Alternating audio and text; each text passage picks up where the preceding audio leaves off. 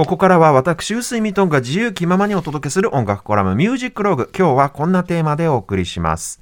ジャズスタンダードよもやま話ボリューム3、80年代の映画主題歌でスタンダード化した稀有な名曲。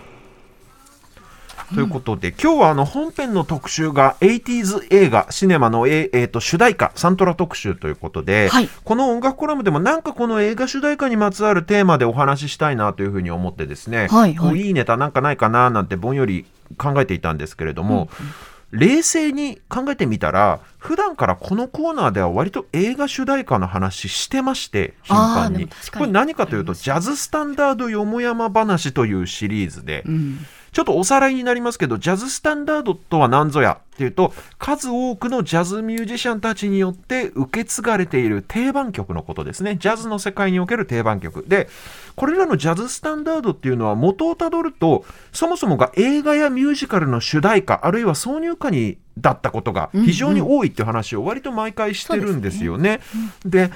まあ、ジャズ、特にモダンジャズですね、っていうのはそもそもが即興演奏アドリブの芸術性だったり個性を競うようなアートフォームですから、うん、その人の即興演奏の凄さを分かってもらうためには、はい、誰もが知る有名曲をモチーフにするのが逆に一番手っ取り早いわけですね。はいはい、みんなが口ずさめるくらいよく知ってるあの曲をあこの人はこう料理するのか。こうやってメロディーを崩しちゃうんだ。みたいなところを楽しめるわけじゃないですか、うん、原曲を知ってると。なのでこのアドリブ演奏が主役になるモダンジャズが生まれた頃。1940年代前後ですかね。この頃ってレコード産業がまだ赤ちゃんだった時代というか、はいはい、あんまりこう産業として大きくなかった時代ですから。はいその当時の流行歌っていうのは何かって言ったらほぼイコールでミュージカルとか映画の主題歌になっちゃうわけです自動的に。うん、確かにで、そういった曲をジャズマンたちが取り上げて、俺ならこうアレンジしちゃうぜっていうこの個性を競い合うわけなんですね。うん、で、じゃあ例えば今日この番組本編で特集する80年代の映画、はい、80, 年代。っていうのはこれ映画産業音楽産業も本当に花盛りですから、うん、大ヒット映画がたくさんあってその主題歌として世界的に大ヒットした曲も山ほどあるわけですよ。例えばそうですね「ゴーストバスターズ」とか「フットルース」とか「ニューヨークシティ・セレナーデ」とか、まあ、この後の特集で散々出てくると思いますけれども、うん、そういう曲もじゃあやっぱりジャズマンたちに好んで取り上げられるのかっていうと実はほぼ取り上げられることありません。えなんでですか？なんでかっていうと、うん、これ僕が思うに2つ理由がありましてまず1つ目ジャズの世界でスタンダードとして定着するためには1つね条件があってそれはモダンジャズが生まれた当時のパイオニアたちがモチーフとして取り上げたかどうかっていう部分が非常に重要なんですよ。なるほど。まあ、チャーリー・パーカーだったりマイルス・デイビスだったりそういうモダンジャズのパイオニアたちがモチーフとしてこ取り上げると、それをまた後輩のジャズマンたちが、例えば、チャーリー・パーカーパイセンが幸福なら俺は幸福みたいな、まあ、そういうふうに言って同じ曲を違うアプローチで料理することによって、うんうん、自分の個性を見せるっていう、まあ、各世代で競い合って繰り返しモチーフとして取り上げてるうちに、スタンダードになっていくわけなんですよ。なので、うん60年代以降のヒット曲がもう付け入る隙がないわけですね。うんうんうん、60年代以降ってまあ映画の主題歌だけじゃなくてとにかくロックポップスのもうねレコード産業の黄金期がここから始まりますから、うん、ビートルズとかもそうだし、ね、世界中で口ずさまれる大ヒット曲っていうのがたくさんあるんですけど、うん、意外に60年代以降はなかなかジャズの世界では定番化する曲っていうのが少なくて。まあ、ギリでかろうじてビートルズとかカーペンターズとかを取り上げるジャズマンはまあいるかなくらいな感じなんですよね。まあ早い話が50年代頃までにもうジャズスタンダードっていうのはもうその世界が確立しちゃってるというかもう間に合ってますんでたくさん古典ありますんで、もういいっすこれ以上はみたいな感じなんですよ。はいはい、だしもし自分の個性をアピールするためにすごく新しいことをやりたいんだったら、うん、新作落語みたいにもう自分で曲も作っちゃいますんでっていうような世界になっちゃったわけですね。うん、古典を吹くかあ古典を演奏するか完全に自分で一から作るかみたいなどっちかになっちゃって今更なんか流行歌別に取り上げなくてもいいよっていうような感じになってしまってるという部分がまずあると思うんです。はいはい。そしてもう一つの理由はこれもまあ一つ目の理由と関連はしてるんですけど、うんうん。レコード産業がとにかく巨大化したことなんです。うん。これどういうことかっていうとレコード産業が成長すればするほどはい。純然たるアートとしての音楽とはい。商業主義的にこのお金をこのマネタイズというかうん売るために作られた音楽の間にはい。どうしても隔たりが生まれてきてしまうんですよ。これって音楽でも映画でも何でもそうですけれどもなんかそのアートとして芸術としてやるのかうん。商業としてやるのかっていうことでちょっとそこでもう壁が分断が生まれてしまうっていう部分があってうんうんうん。例えばミリオンセラーになるような作品に対してですよ。はい。現場のミュージシャンたちっていうのはどうしてもなんというかけ商品商業主義に走りやがってみたいな風にうんちょっと軽蔑してかかっちゃうところっていうのがあるんですよね。でまあミリオンセラーになった作品だってちゃんと一流のミュージシャンとか一流の作家さんたちが一生懸命作ってることに変わりはないんですよ。うん変わりはないんだけどレコード産業があまりに巨大化してそこにマネタイズっていうね、うん。えー要素が入ってきちゃうとやっぱり金銭的に大きな成功を収めた音楽と、うん。そうじゃないそういうものを目指さない音楽の間に分断はやっぱり生まれてしまうわけですね。で僕もこれあんまり商業主義ど真ん中ではない方の音楽の世界に長年身を置いてますとよくわかるんですけどやっぱりね良くも悪くも現場の空気感としては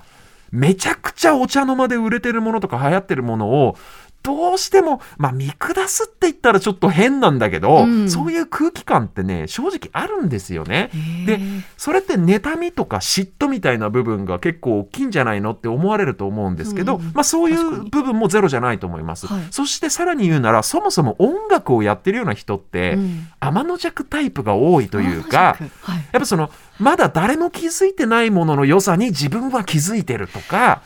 世の中には評価されてないけど僕はこれがいいと思うっていう部分を大切にする人も多いですからファッションの世界も割とそうだと思うんですよ。もうめちゃくちゃトレンドと逆張りしたい人っていうのも一定数いるわけじゃないですか。だから爆発的に売れちゃうとその瞬間興ざめするみたいな空気感って現場にはどうしてもあるんですね。で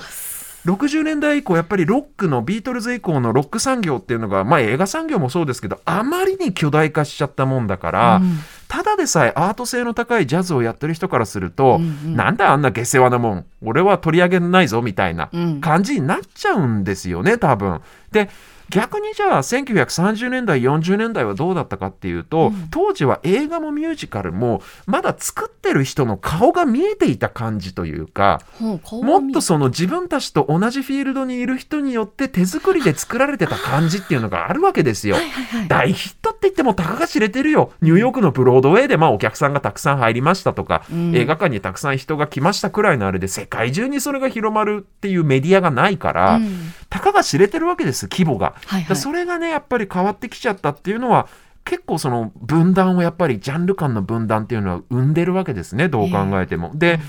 まあ、特に80年代っていうのはテクノロジー的にもデジタルの楽器とかデジタルの手法っていうのがどんどん入ってきますからシンセサイザーとか打ち込みとか、ね、テクノだニューウェーブだなんていう時代でジャズミュージシャンであったりブルースとかロックミュージシャンっていうのがだんだん苦境に立たされていく時代ですね、アコースティックな楽器とか、えーアナログの楽器を使って今まで通りやってた人っていうのが売れなくなる時代ですから、はい。余計になんだあんな流行りものっていうふうに思う気持ちっていうのは現場感覚としては間違いなくあったと思うんです。うんうんうんなので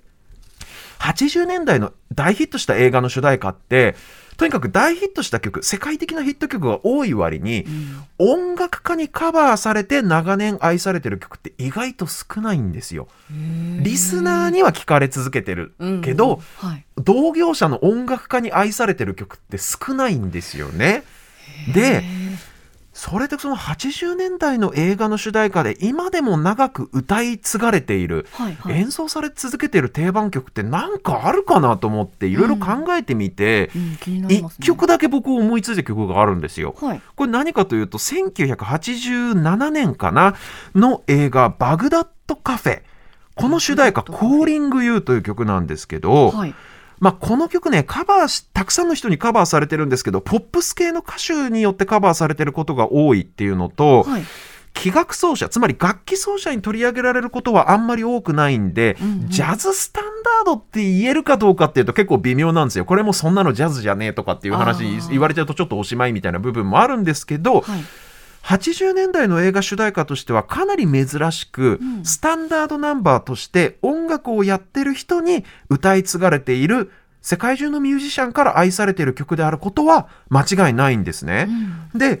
この主題歌を書いたボブ・テルソンという人はもともとブロードウェイミュージカルの作曲家として活躍していた人つまりミュージカル畑の人なんで、はい、しかもこの曲ですね映画監督の方からガーシュウィンの「サマータイム」みたいな曲を書いてくれっていうオーダーだったそうでまさにそういうミュージカルだったり、はい、ガーシュウィンのスタンダードっぽくしてほしいみたいな、もう生まれる前からスタンダードになりうる素地があったわけなんです。うん、でさらに言うならこのバグダッドカフェという映画自体、これがドイツ人監督が撮った独立系の映画なんですよ。インディー系の映画なんです。で、舞台はアメリカなんですけど、登場人物が例えばドイツ人とか、うん、アフロ系アメリカ人だったり、あるいはネイティブアメリカンだったり、このハリウッド、当時のハリウッド映画ではなかなか主役になり得ないような、社会的なマイノリティと言えるような人たちが主人公なんですね。これもヨーロッパの独立系フィルムだからこその配役と言える部分もあって、なんというかこの映画そのものが、そもそもがその商業主義におもねらないアンチ商業主義的な態度があるわけなんですね。非常にアート性も高いですし、なのでそういう映画そのものの独立精神っていうのが結構そのこの主題歌コーリング U をレパートリーに加えるミュージシャンの背中を押しているという部分も多分あるんですよ。これがハリウッドのドル箱英語だ映画だったら逆に誰も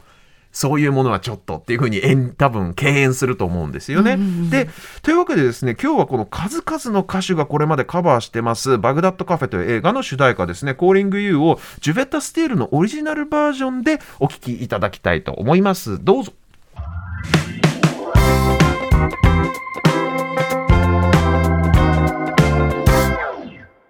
ああこっからのねハーモニカソロがいいのよ。これ、と、お送りしているのがですね、Calling You、バグダッドカフェという映画の主題歌、 Calling You ですね、ジュベッタ・スティールのオリジナルバージョンでお送りしておりますけれども、まあ、今日ね、この後本編の特集でも、それこそシンセサイザーとか gate reverb、なんかあの、ズッズッダーンズッズッダーンっていうあの謎の gate reverb かかったスネアにまみれた 80s の大ヒット曲が散々かかると思いますので、あのー、この音楽コラムではそういったものではない独立系フィルムのまあこれもでも 80s なんだけどそういう感じではないっていう曲のお話でした。この映画のね、ちなみにクライマックスのシーンで歌われるブレンダブレンダっていうちょっとラグタイム調の曲もめちゃくちゃいいんですよね。ぜひ、きのこさん、この映画すごいファッションもすごく素敵な映画なんで、うん、もうミニシアター系の先駆けとも言える名作ですので、ぜひとも見ていただきたいと思いますけれどもね。はい